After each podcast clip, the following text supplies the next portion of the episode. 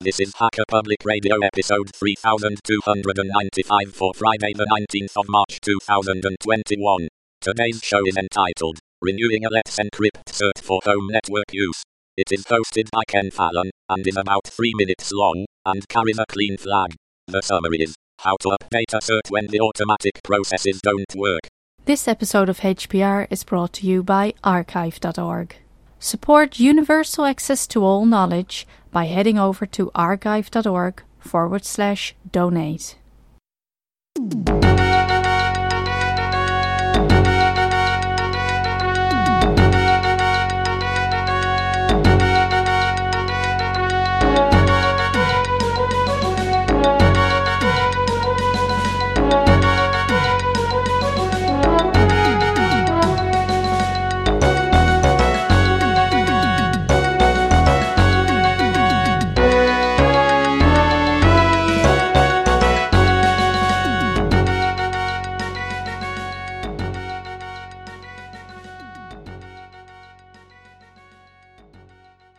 Hi, everybody. My name is Ken Fallon. You're listening to another episode of Hacker Public Radio.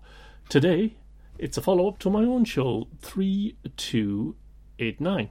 And that one was installing Nextcloud the hard way. In that episode, I showed you how you could get a cert from Let's Encrypt if you are running it behind a firewall one of the issues that we needed to do was verify that we owned the domain by putting up a TXT record within our DNS. Um, and unfortunately, the issue with that is that we don't get to automatically renew the certificate. However, the renewal process is actually quite easy. In fact, it's absolutely identical to the create process. So you create certbot space cert only space dash dash manual space dash dash preferred dash challenges space DNS. And that's intelligent enough to know that you uh, have a cert already. And it goes through the same thing. It tells you, is your IP logged? And then it asks you to deploy a DNS record underscore acme dash challenge dot nextcloud dot example dot com. And then you get a key.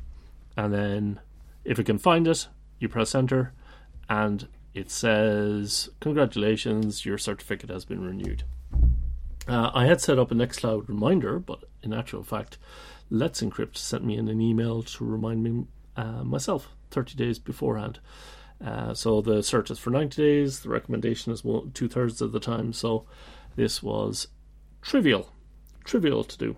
It'll be even more trivial the next time because I did run into a smidgen of an issue, and that issue was that that key already existed in DNS.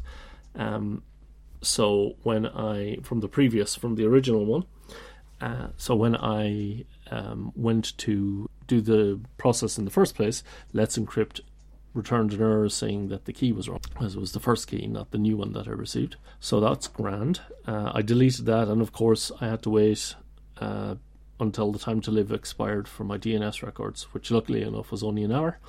Um, then I came back and did it again, and then realized that there are two DNS uh, servers, one of which did fast enough. So uh, I had to do this a few times, but in the end, it all worked out. And so the process, the last part of the process was uh, actually deleting that record because once it's uh, once it's been renewed, that certificate, uh, the record doesn't need to be there the challenge has already been accepted. So the next time I go to do this, it will be just run the one command, nip out to my DNS, add in a new DNS entry, press enter, get a new certificate, and then back out to the DNS entry and delete it again. So that's a that's essentially it.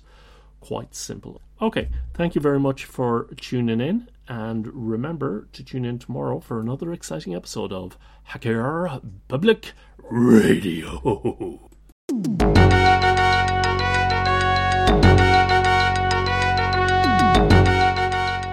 You've been listening to Hacker Public Radio at hackerpublicradio.org. We are a community podcast network that releases shows every weekday, Monday through Friday. Today's show, like all our shows, was contributed by an HPR listener like yourself.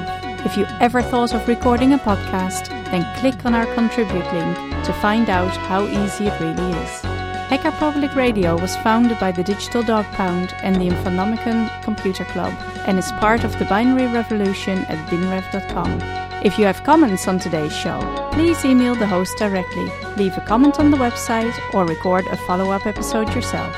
Unless otherwise stated, today's show is released under a Creative Commons Attribution Share Alike 3.0 license.